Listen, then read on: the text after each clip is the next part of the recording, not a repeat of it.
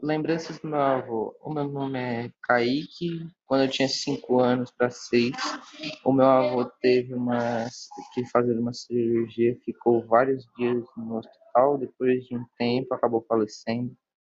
E todos os dias eu e meu irmão gostávamos de brincar com ele. Quando íamos na casa da minha avó, chegávamos, chegávamos na frente e minha mãe soltava a gente e a gente falava: Olha quem chegou, pode abrir o olho. Daí gostávamos muito ainda, ainda gostamos dele. Eu no enterro, minha mãe não, não queria que eu e meu irmão víssemos, então deixou eu e meu irmão com cada um com sua madrinha. Mas a minha madrinha do meu irmão acabou levando ele para o enterro e ele disse a mesma palavra.